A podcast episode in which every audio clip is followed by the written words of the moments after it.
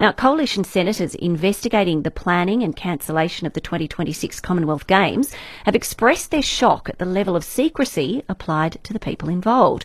A Senate inquiry into Australia's preparedness to host international sporting events has heard from regional councillors today. Ballarat councillor Ben Taylor drew gasps of shock from the panel as he explained that council CEOs were heavily pressured into signing non disclosure agreements. We quizzed the CEO on multiple times and he had to be very careful of what he even explained to councillors around the process and infrastructure um, due to that confidential and confidence. But that is an extraordinary uh, revelation, Councillor Taylor. Mm. Senator Sarah Henderson, who is part of the inquiry, was in Bendigo today and joins us now. Senator Henderson, I believe that was your voice just at the end of that little grab there. Yes, it was, and good afternoon, good afternoon. Great to join you. So, uh, what were you hearing today? Well, we heard more very concerning revelations about the contempt with which the Andrews Labor government has treated uh, regional organisations uh, following the shock axing of the Commonwealth Games. Uh, you were hearing evidence from Councillor Ben Taylor, uh, who, along with the Deputy Mayor Amy Johnson, revealed that their CEO, uh, Evan King, in Ballarat, was forced to sign a non disclosure agreement uh, in relation to many aspects of the planning of the Commonwealth Games. Now, that reflects a shocking lack of transparency and, and accountability and is consistent with what we've heard yesterday in Melbourne, where uh, not only ministers and state government officials refused to appear before the inquiry, but they also tried to shut down their advisors uh, and uh, consultants and the like. So Ernst & Young uh, refused to answer a whole range of questions, even though it prepared the business case, which now apparently shows a $4 billion uh, blowout in the budget for the Commonwealth Games. So a really concerning lack of transparency, Prue, lack of accountability, and uh, as we heard today, over and over again, local organisations were treated very, very badly by this government. Uh, Sarah Henderson, isn't it just normal practice to have uh, people who are entering into a financial or uh, some sort of commercial arrangement to to sign uh, privacy agreements?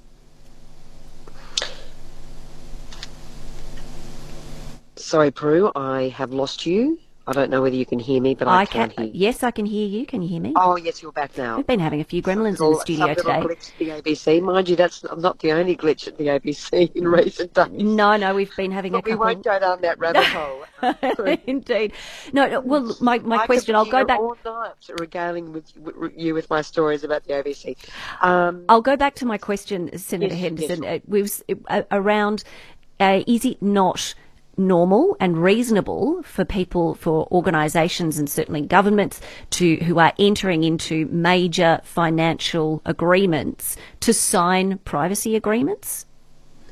Um, no, not at all. And in fact, any agreement that the council enters into has got to be uh, approved and agreed by councillors. So uh, it's very clear that this was an attempt to shut down information, to keep um, the planning secret. And the fact that the mayor and councillors uh, were denied this information from the CEO um, effectively meant that local government can't do the job it's meant to do. Uh, this is an affront, frankly, to our democracy, Prue, and it really does demonstrate the links uh, the government, the state government, will go to to keep these matters secret. This is uh, unprecedented. I have never known this to happen before.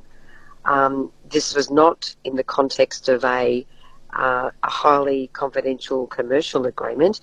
This was about all the plans for the games, which seriously impacted on the Ballarat community. And as we heard from the committee for Ballarat today, uh, all of the needs of Ballarat were basically ignore, ignored.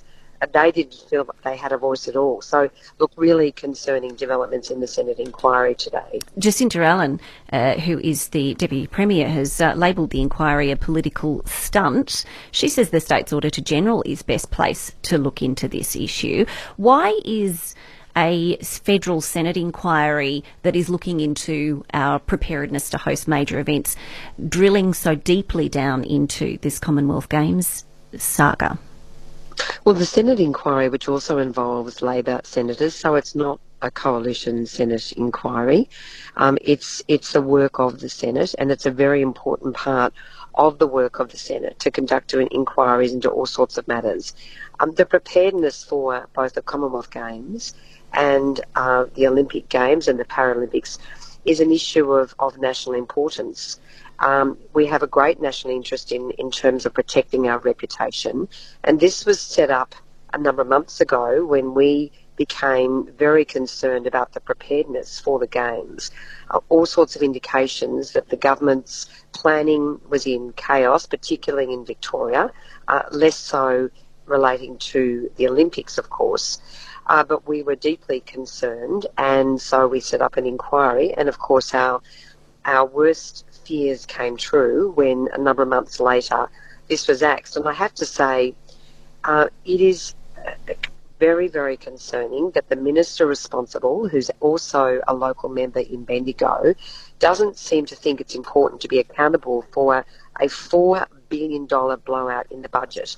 So, Prue, just consider this. When the government took the budget to the Commonwealth Games Association back in May, the budget was 2.6 billion. All of a sudden, out of the blue, two months later, that budget is between six and seven billion dollars. I mean, Jacinta Allan doesn't even deserve her job. This was her day job to deliver the Commonwealth Games. She has failed dismally and she needs to be held to account. But the problem with this government, in, in so many respects, it is failing Victorians. It is driving our state to its knees with its lack of accountability, its lack of transparency, and its financial incompetence, which of course has seen uh, so many issues with the running of the state's finances, including billions upon de- billions in debt, 171 billion is the debt projection, really, really frightening numbers. Um, but this is all about holding governments to account. Okay. And when they fail communities, they need to be held to account. Senator Henderson, thank you very much for your time today. Thank you so much for your interest, and we'll come and I'll come back on and talk about the ABC another day. Okay, thanks very much. I'm sure we'll look forward to that. Uh, Senator Sarah Henderson, who's been at